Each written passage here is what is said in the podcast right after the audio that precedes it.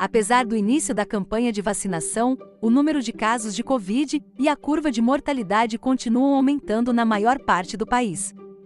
Portanto, o número de pacientes internados é o mesmo. No estado de São Paulo, o índice apresentou leve melhora.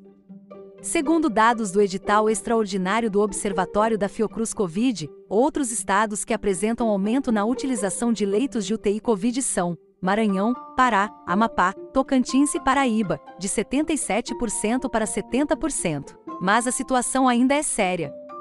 A chamada segunda onda de pandemia também é caracterizada por mudanças nas características dos pacientes hospitalizados. Até o início deste ano, a proporção de pacientes internados com 60 anos ou mais era muito maior do que o restante da população. Agora, a situação mudou. De acordo com o levantamento do Observatório Covid da Fiocruz, nos primeiros meses de 2021, a idade média dos pacientes internados está diminuindo gradativamente.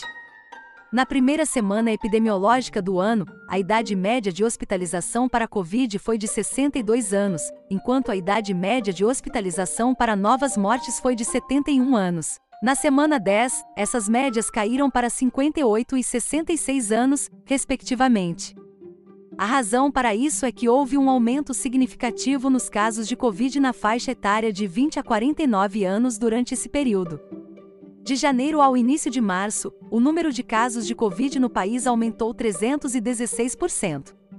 No mesmo período, as faixas etárias de 30 a 39 anos, 40 a 49 anos e 50 a 59 anos aumentaram 565%, 626% e 525%, respectivamente.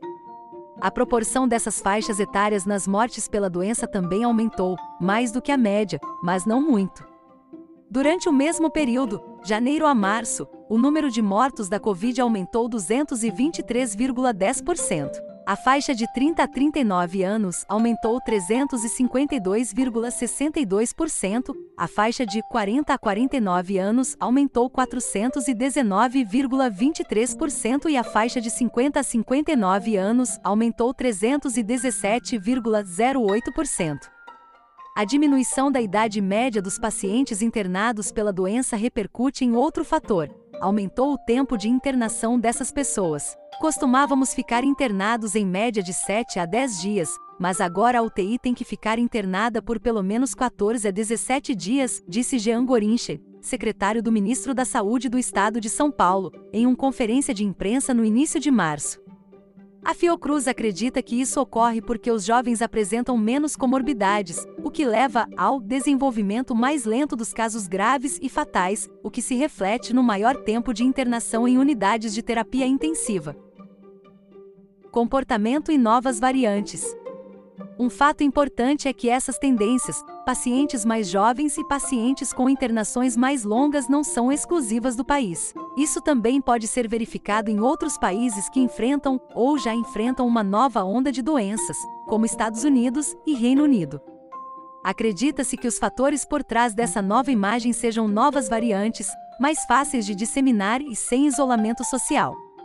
Estudos mostram que P1 é uma variante identificada por Manaus, 10 vezes mais infecciosa do que a doença infecciosa anterior, e é mais resistente a anticorpos para pessoas infectadas com a doença.